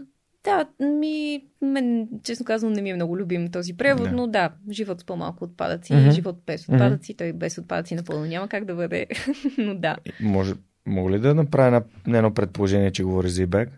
Не. Не говориш за eBag? Не. За друга фирма с доставка говориш? Да. А, окей, добре. А знаеш ли за, за Good, uh, Goodbag? А... Те са австрийски стартъп на който CTO-то ми е гостува в подкаста, а Тошко и той разказа за... Това е турбичка с NFC чип. Така. Която, когато сега ще ти покажа приложението как изглежда, аз ъестествено имам такава турбичка, но за жалост забравих да я взема, за да ти я покажа. Тя е такава ам, текстилена турбичка, mm-hmm. която в горния ъгъл е монтиран един специален NFC чип, който когато отидеш в магазина и пазаруваш тази турбичка, а, може да го маркираш. И когато му го маркираш, ето така изглежда приложението Goodbag. Те сега ще се местят в България, са много, много яки. Mm. И тук сега, например, излиза една карта, която казва, тук е Lidl, например, до нас. Mm-hmm. И можем... А, ето Зоя. Можем да цъкнем на Зоя. И ако сме си пазароли от Зоя, може да дадем Clean the Oceans. И сега, ако сканирам чипа mm-hmm. и съответно те турбичката е тук, тя не е. Да. Нали, а, има организации, които ще, ще дадат парички за това, че ние не сме си взели и така турбичка, че сме пазарили с така за многократна употреба wow. и ще дарят пари за почистена на океаните или за засаждане на дървета. Такива много яки каузи, така че задължително трябва да ви свържа. То е много як. О, супер, много хубаво и че цялото това нещо идва в България. Чудесно. Да, български, естествено, вече м- цялата идея е доста, на доста така, mm-hmm. напреднало ниво турбичките изглеждат много готино. Аз реално си носех камерите с тях по едно време, защото са много големи и удобни, а не са някакви такива много малки такива текстилни турбички, в които не можеш да сложиш нищо. Да, да. Ами аз тук да, съвсем така, без, mm. да се, без да задълбавам mm-hmm. всъщност турбичките, но а, при, при всеки от типа турбички, които разгледахме, има различен, а, примерно, а, турбичките, които са многократна употреба mm-hmm. и са направени от а, някаква синтетична материя, mm-hmm. може да са от рециклирани бутилки, включително и така нататък. При тях проблема в жизнения им цикъл е прането, защото тогава отделят микропластмаса, която, не знам, отива в, накрая в водата, в океаните и накрая при нас. А, другия, другия случай при да, памучните трубички, които пък а, са сравнително по-трудни за поддръжка, да се запазят чисти, като човек, който ползва ежедневно такива наистина на моменти е предизвикателство. А, та всъщност при тях пък основният проблем е производството им и най-вече производството на памук, защото то изисква огромни количества вода. вода. Да. И а, една такава оценка е много важно наистина да се направи, когато тръгнем да, да оптимизираме процесите си и да намерим най-доброто решение. При тях нещата още при въпросната компания са в а, прогрес. Ние сме консултанти, нашата работа е да да дадем препоръката, кое е най-доброто нещо от нашата гледна точка, базирано на проучвания и така нататък. А, но идеята ми е, че просто винаги трябва да се гледат и тези, и тези ягли. Впечатляващо за мен е как буквално за 3 години си така си изяла света, нали, и си попила толкова много информация, защото а, отнема много време човек да се специализира и да се да стане експерт в нещо. А, има ли нещо, което така, понеже започна с този разговор с твоя приятел, който си имала директно в началото, така фанатичен, дори с думата фанатизирана, а, това да. Каква беше причината толкова рязко да приемеш тази идея, да я прегърнеш и как, как осъзна, че не е хубаво да си фанатична в тази посока? А, ами, а, Гледал ли си How I Met Your Mother? Да. Мисля, че там беше този момент, в който а, има един момент, в който някой ти казва нещо и той ти изчупва стъклото буквално. Mm-hmm. И всъщност ти а, виждаш нещо, което винаги е било пред очите ти и до този момент просто не си го виждал. Така се почувствах аз, когато видях а, буркана на въпросната Лорен Сингър с толкова малко отпадък и погледнах моята кофа за буклук и видях колко много неща са там, които спокойно може да не са там. Всъщност това беше нещо, което беше повратната точка За мен, колкото до фанатичния подход, да, аз като цяло никога не съм била фен на това да си фанатичен в едно или друго направление, но м- осъзнах го един ден, когато до такава степен бях казал, няма да купувам никакви препарати, дори тези биоразградимите са в пластмасова опаковка. Ходех до другия край на града, за да търся наливни препарати. И въобще беше такъв един процес, който едновременно е много вълнуващ и нон-стоп търсиш нещо, поставяш си някакви малки цели и така нататък и въобще се вглобяваш това. В същото време обаче да наистина да без, ставаш си краен. И един ден бях изчистила целия ни дом с сода и оцет, а, който можеш да си представиш а, как целият ни апартамент мирише на оцет. Приятеля ми се прибра отново и беше такъв не. не. значи подкрепям те. Той, той като цяло той обожава планината, примерно, mm-hmm. и въобще м- правим много от нещата заедно по отношение на Zero Waste. Не е все още толкова крайен, колкото съм аз, но, mm. но наистина ме съпортва. Той mm. самия отвътре му идват голяма част от нещата да ги прави, други не. А, и аз съм окей okay с това. Mm. А, но да, в този момент някак си се усетих, че вече съм а, така прекрачила на граница, че трябва малко да се успокоя и да видя кое е наистина, кое е лесното, кое е устойчивата промяна, която можем да направим и кое не. Не е ли идеята, когато правим нещо такова, нали, освен да получаваме удовлетворение от факта, че не натоварваме природата и все пак той да ни носи някаква нещо приятно, а не просто да сме роби върху в това, което... Точно.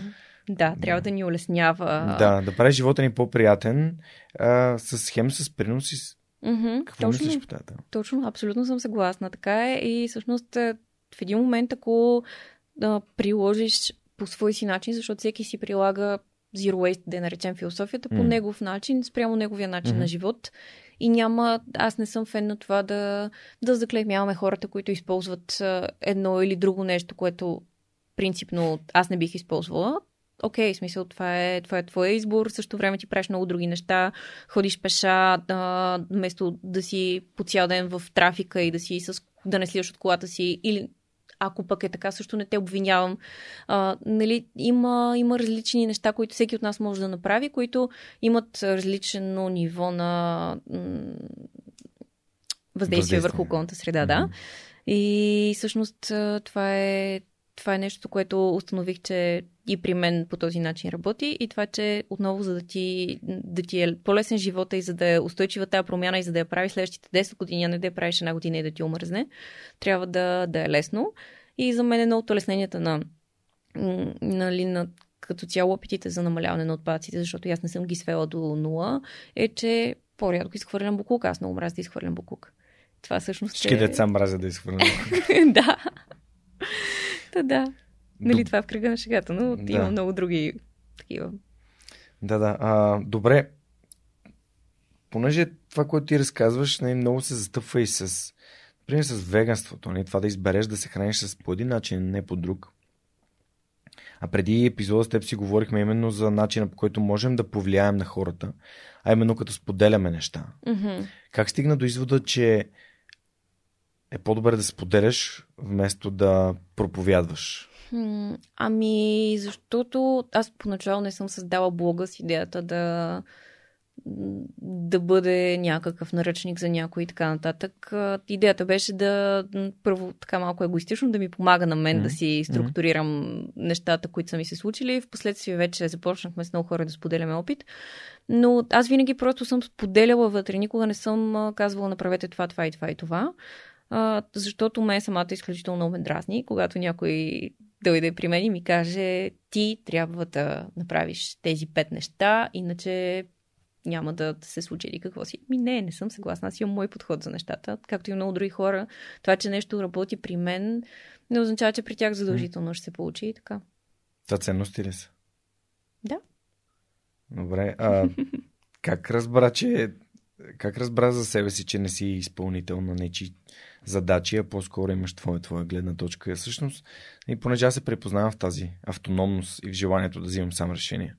Супер. Не съм. Как човек идентифицира ценностите си според теб? Примерно, как разбра, че природата ти е ценна, че приносът ти към нея е ценен, че свободата ти е ценна? Хм, никога не съм се замислила. може би специално това с природата ми е да заложено още от самото начало, още от майка ми, защото тя а, тя е най- най-големия любител и пазител на природата и всъщност аз съм израснала по този начин. Тя, тя е горски по, по професия, не се занимава в крайна сметка с това, занимава се с IT и с съвсем, съвсем други дейности. Но въпросът е, че винаги още откакто съм била много малка, ме е водила по паркове, по гори, по различни места и ми е показвала това е еди какво си дърво. Учила ме от малка кое какво е да, да познавам природата. След това това знание беше загубено много дълго време и сега си го възстановявам. Но да, Никога не съм го мислила като... Много интересно, че започнах разговора по този начин, че възпитанието и образованието са най-така устойчивите неща и ето, че стигнахме до там. Да. Не знам как стана. Всичко си става плавно. Абсолютно. Добре, кажи ми за Божана. Всъщност, така, как човек създава бизнес с някого други? Как избира своя партньор? Защото фундаментално е да е ето как сме аз и Монката и аз и Аня Мария, всеки има нещо, което е много добър и той си го прави, си го развива. А, как избра Божана и защо и всъщност какво дава тя на основа, което ти помага и ви помага като, като екип? Да, това е, това е супер и специално искам и на нея да и благодаря за всичко и да я поздравя. А, правилната камера ли гледам? Добре. а, всъщност ние се запознахме с Божана около чешмите, както ти спомена по-рано. Да участвах в а, един конкурс на Европейската комисия да, за социални иновации, за борба с пластмасата през 2019 и Божана беше моя коуч в този, в този проект. Минах през много, много готина акселераторска програма. Да, наистина смятам, че научих много през това време. Божана беше човека, който, който ми помогна с цялото знание да структурирам тогава идеята си като бизнес, защото това беше и част от идеята на конкурса, тъй като чешмите в България тогава, а и сега си остава една платформа с, бих казала, с идеална цел. Но за да продължи напред всъщност в конкурса тя стигна наистина до, до полуфинал, трябваше да, да има някакъв бизнес кейс зад нея. И Божана много ми помогна да го да създам цяла платформа от, от това нещо и да, да стане нещо, което се само издържа в крайна сметка, което е много ключово за, за успеха на подобен тип платформа. Тя самата има много години опит в а, оптимизацията на процеси, въобще в, а, а, в Lean методологията и а, това, това е нейната сила, нещо, което при мен е тотален хаос. и всъщност смятам, че се допълваме наистина и това беше и причината да в момента, в който реших, че искам да правя това, директно да се обърна към нея, защото просто виждах, че заедно можем да го направим по много добър начин. И смятам, че е така. Това ли е ключа да, да търсиш хора, които са добри в нещата, в които теб те така по-скоро не те бива? Смят... За мен лично това е ключа. Нали? Смятам, че да, до една степен, но също е много важно и да имате, да имате споделени ценности и да имате, mm-hmm. да гледате в една посока, защото пък в ежедневието си Божана е абсолютно също като мен запален човек, който иска да, да живее с максимално малка следа върху околната среда от живота си и така. Супер, тук спомена една дума, дето в България много, много се харесва и тя е коучинг. Ага, а, тя не. Сега, коучинг така беше дефинирана тогава ролята, но може да го приемем по-скоро като менторство, отколкото mm-hmm. като коучинга, който се спряга. Те са много, те са много степени на това обучение, коучинг, адвайзинг, менторшип, а, като всъщност на коучинга е подход, който би следвал да ти помага ти сам да намираш решения. Точно. Адвайзинга е процес, в който по-скоро човек ти дава съвети, т.е. това е съветник. И менторшипа е нещо така, може би по-скоро между тях, но ам, колко е полезно да имаш човек, с когото може да се консултираш и който може да ти дава такива съвети. Тъй като малко или много ние растем в среда, в която ни казва ти знаеш как се правят нещата. Но според теб, защо е полезно и колко е полезно и как може да бъде максимално полезно, когато имаш такъв човек на разположение? Ами, смятам, че е много, много полезно. Ние даже сега съвсем наскоро станахме част от Green Tech Alliance, което е такава организация. Не знам дали си се срещал с Любомила от План A. Оне ден точно си писахме, сблокирали сме дата за запис. Така, Чудесно. Че... Много, много добро решение, Ние сме наистина. Се от немската. Така ли? Да. Супер! Ами, аз съм много впечатлена от нея и от всичко, което прави. Може би преди година и нещо, така почнах да се запознавам повече с нещата, които прави. И всъщност тя е събрала над 600 организации от целия свят, които имат една обща цел, която е свързана с това да бизнеса и околната среда наистина да, да вървят ръка за ръка. И ние, се, а, ние станахме част от въпросния алианс съвсем наскоро, където има точно такава възможност, от която ние всъщност сме се възползвали. Буквално минаха няколко дни от старта, да се свързваме с различни а, съветници от, а, от различни направления, от които имаме нужда и смятаме да се възползваме от а, това определено. Та, та, да, идеята ми тук е, че ако имаме достъп до такива хора, които имат знание, което на нас ни липсва, които могат да ни помогнат и да ни дадат Ясно е, че няма да ти дадат решение на проблема, но по-скоро ще ти дадат посока, в която да мислиш, източници, които можеш да научиш повече и да се развиеш и, и така смятам, че това е много важен елемент. Супер, аз абсолютно подкрепям. Много ме кефи и слогана на план A, because there is no plan B for our planet. Нали, няма план Б за нашата планета. А, добре, значи, ето виж как съвпадат нещата. И ако, и ако беше дошла няколко месеца по-рано, и още нямаше да имам оговорка с Люси, даже ние наскоро преди, може би около 10 дена се видяхме в офиса, Супер. тъй като а, тя беше дошла до Move и така. Книги. Ментор, менторство книги. А, каза вече Zero Waste Home. Мгм. А би ли препоръчала други книги и какво си донесла да покажеш? Да, а, част от книгите са на Kindle, така че няма да ги... Добре, ще ги споделиш само кои са. Да, да, ще, а, да, първата книга беше Zero Waste Home. Да. Да, да имаш Kindle, за да не купуваш книги, пак част ли от Zero Waste? Ами, от една страна да, от друга страна а, зависи как го използваш, защото да, за производството на въпросния Kindle също отиват огромно количество ресурси. Ако си от хората, които ще го сменят веднага с следващия модел, въпреки че аз не знам при четците какво толкова ново Мгм. може да се случи. Но да, тогава не е много zero waste, като цяло натрупването на нови джаджи, така че пак зависи от, от подхода. Добре. А, освен Zero Waste Home, всъщност Не е нужно да са само Zero Waste книги. нали? Не, не, не са. В смисъл, да, само, нещата, които ти помогнали, са ти повлияли положително. само две от тях са, са такива. Втората беше Story of Stuff, която също много горещо препоръчвам а, на Ани Ленард, а, която е създател и на целият проект а, The Story of Stuff, а, който а, показва колко всъщност по, по-дълбок е проблема и показва решения, което за мен е много важно. Аз не обичам да чета за, за проблеми, не обичам да гледам тези най-депресиращите да, филми, като Каоспира примерно съм плакала на него. Като цяло м, стоя по-настрана от подобен тип, подобен тип филми и книги.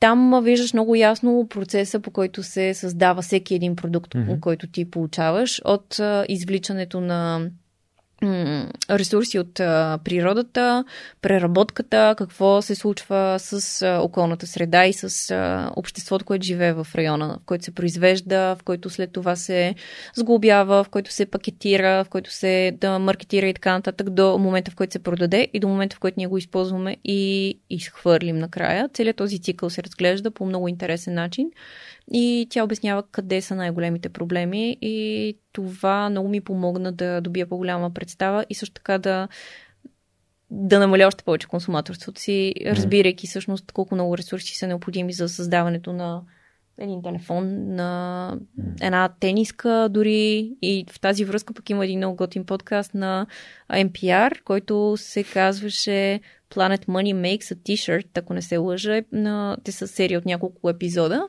и в които обясняват как правят една най-обикновена бяла тениска, а, която премина през няколко континента. Сега не си спомням много, то беше преди няколко години, когато го слушах, но а, преминава през няколко различни континента, от а, отглеждането на памук до създаването на въпросната тъкан вече на текстила, след това боядисване, избелване, а, до стигането до да, заводите, в които се шие, а, дали се шие при справедливи условия на труд, нали, нещо, което е много, много ключово пак в устойчивото развитие, и до, докато стигне вече с а, всичките видове транспорти и опаковки до крайния потребител.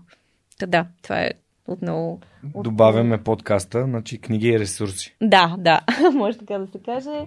А, нещо друго, което, което е абсолютно пък вече е оф топик е да, нещо много любимо. Даже си има фотограф от Докинс. А, не знам. Делюзията Бог не съм не чувал. Ами, тя е доста специфична. Да, подписам я на един от фестивалите на науката. Много съм, много съм горда. А, всъщност, много, много голям фен съм на, на Докинс и въобще на на начина му на мислене, на критичното мислене и на научния подход. И това е, това е нещо, което въпросната книга проповядва. Сега, той е отявлен атеист и това е и в основата на, в основата на книгата, но разбира се, смятам, че всеки може да вземе за себе си на много, много ползи. Всъщност, вътре може да, човек може да научи за корените на морала и всъщност, че това да разграничаваме доброто и злото не ни е да, задължително, не идва от религията и от а, а, това дали тя ни казва, че това е добро или не, ами по-скоро от начина на възпитание, от а, начина ни на мислене и отново, да. Пак стигнахме до там. И пак си стигнахме до начина на възпитание. И последната, последната книга, която, която ми е супер любима и която ти нося като подарък, О, вау. е кратка история на времето на Стивън Хокинг. О, благодаря. Наистина смятам, че това е много приятно четиво за всеки. А, Ето тук ще покажем хората да я видят. която ли- да. С най-грозния възможен грознопис. May the force, may the force be with you. А, благодаря ти много. А, малко изпуснахме 4 май. А, Да. което е Международния ден на феновете на, на Star Wars. Но благодаря ти. А, Стивен Хокинг, филма за Стивен Хокинг беше невероятно впечатляващ за мен. Заедно с този за Адам Туринг. Смисъл, това са двата, които много, много, ме, а, много ми харесаха и м- Стивен Хокинг много говори за, за, за колко важно е знанието. Всъщност много е, много е яко. Нямам търпение, не съм, не съм я чел и, и Много се определено сега като имам а, като подарък ще... Супер. Ами, той е един от хората, които, които са наистина... А, появи се въобще такъв, а, такова движение, комуникаторите на науката. И той, и Карл Сейган, и Да. включително ние имаме и в България страхотни примери. А, примерно Владимир Божилов, а, който преподаваше в а, Софийския университет. Да. А, а, въобще има, има страхотни, да, включително и в България, и млади хора, които успяват да предадат а, научното мислене и въобще научния подход по много, по много интересен и по много любопитен начин, което е много, много важно за въобще добруването на, на нацията ни и за това да възприемаме нещата по различен начин, а не просто от, от нашите данъци отиват някакви пари за наука, нали, което в България дори не е случая, защото много малка част от парите тук отиват за наука. Не си слушал епизода с хелиофизика Камен Козарев? Не, не съм, но О, ще си го да запиша. слушаш. Задължително. А, дори го има във видео, Камен е невероятен. Изключително съм съгласен с теб за това, че е важно а, да има пари за наука, защото всъщност науката е това, което позволява на бизнеса да се развива най-малкото и на обществото като цяло. Абсолютно. А, ако нямаше наука, нямаше да има и микропроцесори и нямаше да бъдем на нивото, на което сме. Поздрави за Рацио. Абсолютно големи поздрави. Така че, да. И за фестивала на науката също. И за, нау... и за БГ наука на, на Петър Теодосиев също специални поздрави. Добре, като каза, че един вид аз го разбрах, че хората от науката те вдъхновяват. Кои са хората, които те вдъхновяват всъщност? А, ами, част от тях са точно да, въпросните Стивен Хокинг, Докинс, въобще това, това е през годините, нали, М. не е свързано толкова с, а, с това, което правя в момента, но иначе мога да кажа тук и Ани Ленард, която споменах, М, автора на Story of Stuff. Също така има хора като а, исторически личности, като Мириам Макеба, примерно, която пък е много голям активист въобще за човешките права. Много са. А в България? Ами в България са също много да, Гери и Анджи, които са ти гостували от Ламон. Само, Отново Ге- само. Гери ми е гостувал. Анджи просто а, беше с нас и, и си пихме бирата, докато си говорихме. Беше много яко. Но сега чакам някакви нови готини новини от Мамони. Със сигурност и Анджи ще я поканя. Те са много яки, непрекъснато ги засичам. Така Те, че- са, те, са, те са много готини, наистина са супер и слушайте пример. епизода с Гери от Мамон. Слушайте го, да. Също ам, И Ксавие, с които пък а, съм работила О, в вау. Телас и които, да, и които в момента да, да избухват с насекомо, с които също имам удоволствието да работя покрай основа.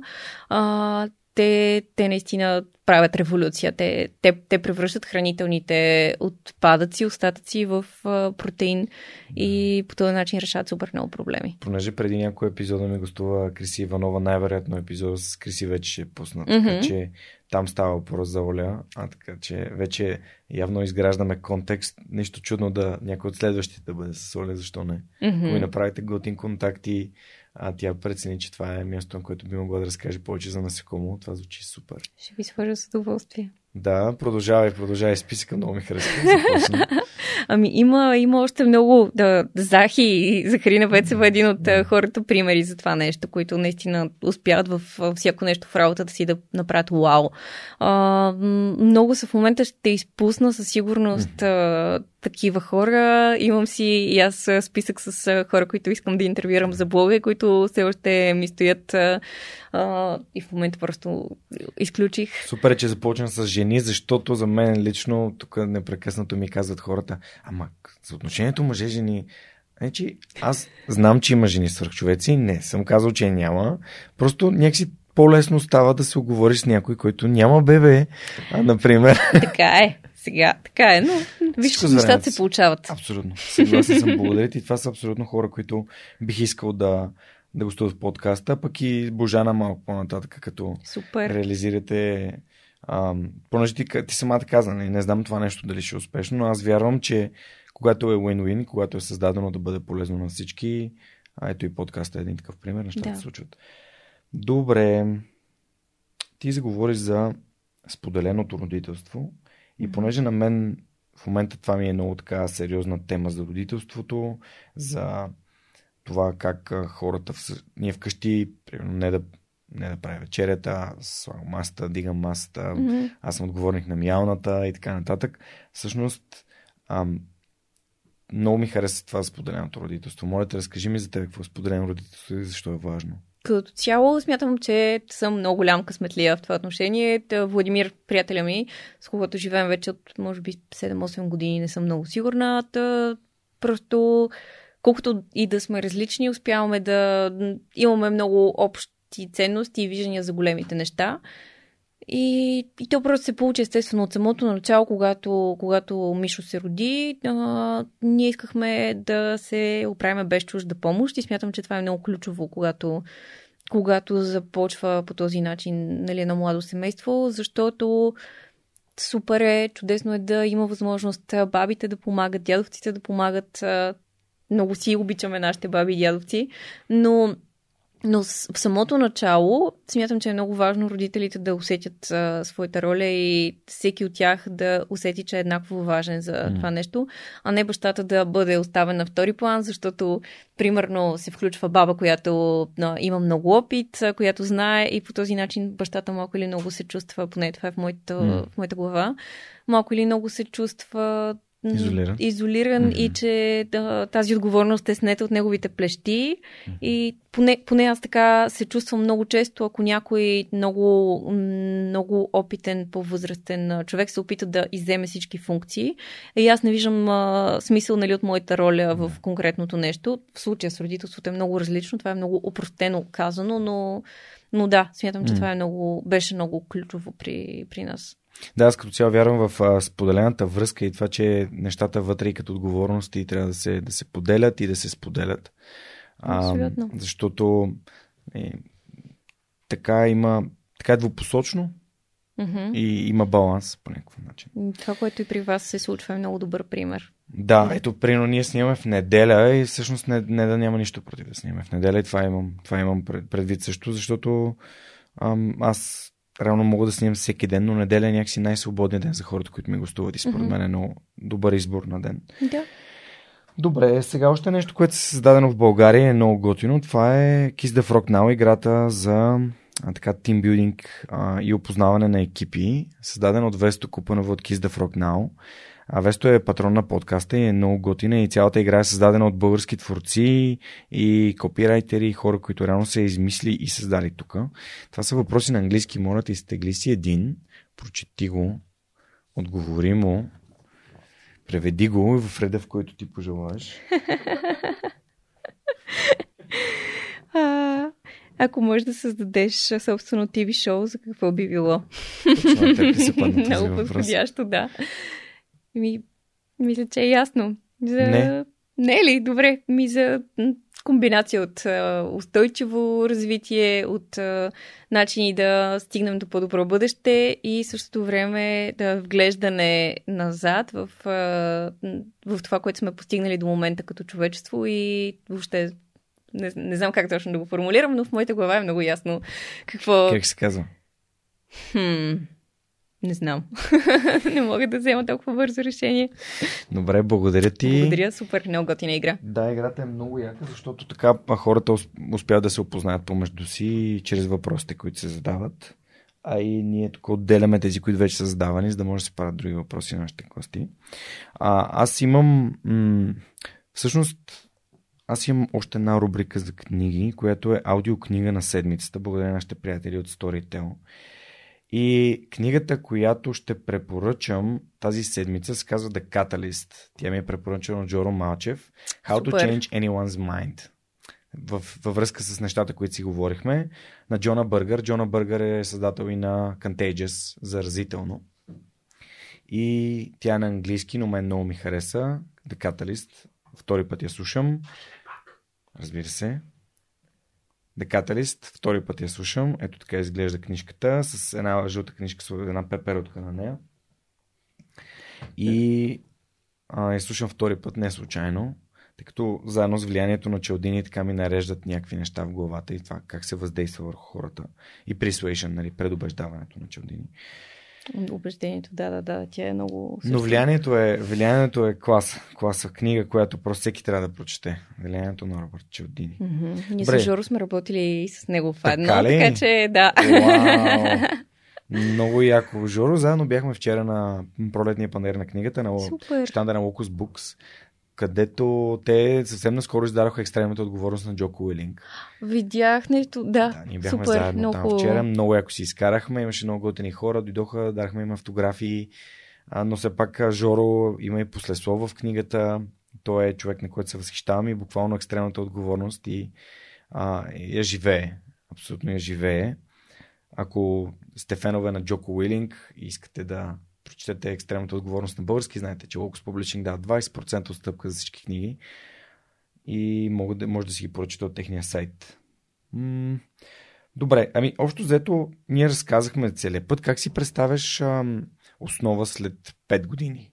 Мисля, къде искаш да бъдете и какво искаш да се е случило, за да кажеш, окей, това беше страхотно. Нали, страхотни 5 години ми бяха първите 5 години. Хм, искам искам устойчивото развитие и въобще този разговор в бизнеса в България да стане нещо, нещо в дневния ред на, на компаниите и то не само на големите компании, което е факт от години, ами и на малкия и среден бизнес. А, искам. Това се случи и с Zero Waste Sofia преди няколко години. Всъщност, не казвам, че заслугата е на блога изцяло, разбира се, но смятам, че и той си има своя малък принос това да да ориентира повече хора в а, ситуацията, да повече хора въобще да научат за проблема и така нататък. Искам също нещо да се случи и в бизнеса. Искам а, бизнеса да знае къде е неговата роля, че може да направи страшно много промени и вече след тези пет години много се надявам да има и много действия. Да, въпреки, че в момента няма няма такова национално измерване какъв е въглеродният отпечатък на, на бизнеса в България. Искам след 5 години да вече да има, искам да, да има ясно измерен резултат и той наистина да намалява и да компаниите всъщност да, да действат по тази тема, независимо колко са големи. Супер. Благодаря ти много за това, че отдели от неделята си два часа от собствената си неделя а, да бъдеш тук с нас, да разкажеш твоята, твоята свръхчовешка история, защото за мен е супер вдъхновяващо как един човек е докоснат от някаква кауза и това го мотивира да полага усилия, както и свръхчовека за мен е кауза, така и Zero Waste за теб. Ако някой от нашите така, слушатели и зрители си е харесал нещо, насърчавам го да те потърси, да ти пише, защото да. това е много интересно, обаче много от моите така, а, патрони в групата, понеже тях общувам най-често, казват, о, този гост беше много як. Аз веднага му изпратих един имейл и си говорихме и те са толкова отзивчиви. Истината е, че успешните хора и хората, които а, така се развиват и чувате историите им тук, наистина са такива, те са отзивчиви и искат да допринасят. Именно за това се и борим, нали, за да създаваме една а, по, а, по-готина среда, по-добра среда, за да може да стигнем едно по-добро бъдеще.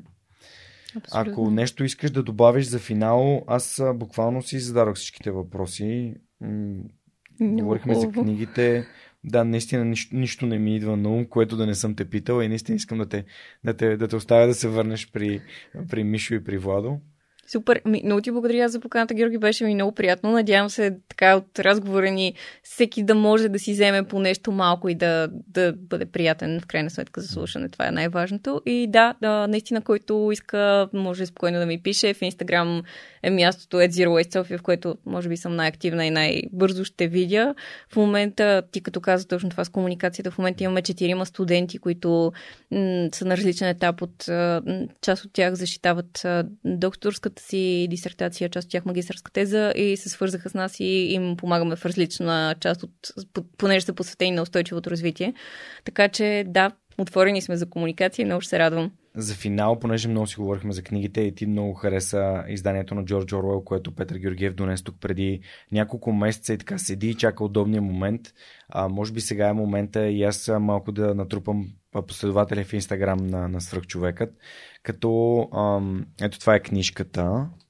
Ние сме написали с, с Пепи. Може ли да, да измислиш някакъв начин, по, кое, по който да дадем на някои от слушателите и зрителите на свръхчовека в Инстаграм, така че а, хем той да е щастлив, ние сме, ние сме написали, ще му изпратим напълно безплатно, ако не е от София, а, и да ги, така да ги активизираме хората, които ни следят и в Инстаграм. Супер. Ами да, а, който иска да наистина да се включи книгата, както голяма част от вас вероятно се е чели, е нещо просто задължително и нещо много актуално в момента, особено последните две години в България. Mm.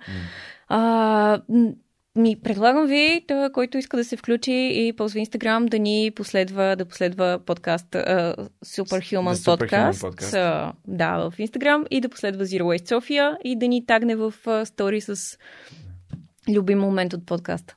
Супер. Срока е, ние подписваме тази книга на 6, тя е подписана вече февруари месец, така че, но днес, деня в който записваме е 6-6 а, и крайният срок ще бъде 15 септември, първи учебен ден. А, какво беше? Свободата е робство, невежеството е сила. Ако искате да имате тази книга, да я прочетете или просто да я имате и да я подарите на някой, който наистина има нужда от нея. До 15 септември, моля ви, тъгнете ни в стори uh, Zero Waste Sofia и The Superhuman Podcast и съответно ние ще съберем всички вас и ще изтеглим някой произволно, който ще получи тази книга напълно безплатно като подарък. Еми, Симона, много ти благодаря, че беше част от подкаста. Yes. Надявам се така и последователите на Zero Waste движението да се увеличават, а, хората да споделят нещата, които са им полезни. Много ми хареса, че използва думата лесно, с лекота. В подкаст това също е много важно. Надявам се, че сме били полезни и интересни за нашите слушатели и зрители днес. Това беше всичко от Свърхчовека с Георги Ненов. А, на гости ми беше Симона Стилянова от Zero Waste София и Основа. Говорихме си за Zero Waste, но не само. Много ще се радвам, ако този епизод ви е харесал, да го споделите, да го коментирате или да ни пишете, защото за мен обратната връзка е фундаментална. Благодаря ви, че бяхте с поредния епизод на Свърхчовекът, истории, които вдъхновяват всеки вторник любимата ви платформа слушане на подкасти. Пълното описание на епизода, както на всички други епизоди, може да намерите на нашия сайт superhumanpodcast.net или свърхчовека.bg на кирилица. Това беше всичко от нас и до скоро! Чао!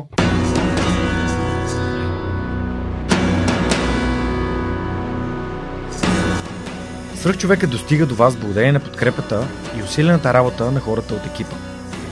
Това са Анна Мария Ангелова, Анелия Пейчева, Марин Митев, Моника Ангелова, Слав Радоев, Симеон Миронов, Цветелина Тотева, Ясен Георгиев, Яница Цонева и Теодора Николова.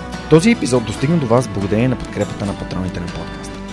Адриан Голяшки, Александър Александров, Александър Гейне, Александър Гиновски, Александър Киречев, Александър Куман, Александър Силгиджан, Ангел Георгиев, Андрей Грозданов, Анелия Стоянова, Ани Сарамбелиева, Анна Андонова, Анна Радева, Асен Величков, Асен Цветков, Атанас Атанасов, Атанас Деневски, Бисер Вълов, Богдан Дринков, Богомила Трайкова, Борис Тилов, Борислав Борисов, Борислав Дончев, Борислав Сандев, Боряна Георгиева, Валентина Алексиева, Василия Свилев, Вили Енчев, Величка Георгиева, Вентислав Спасов, Весето Купенов, Виктор Калчев, Велизар Ганчев, Галин Стефанов, Георги Генов, Георги Димитров, Георги Йорданов, Георги Капазин, Георги Малчев, Георги Москов, Гилджан Джебирова, Даниил Петков, Даниел Гочев, Даниел Гошев,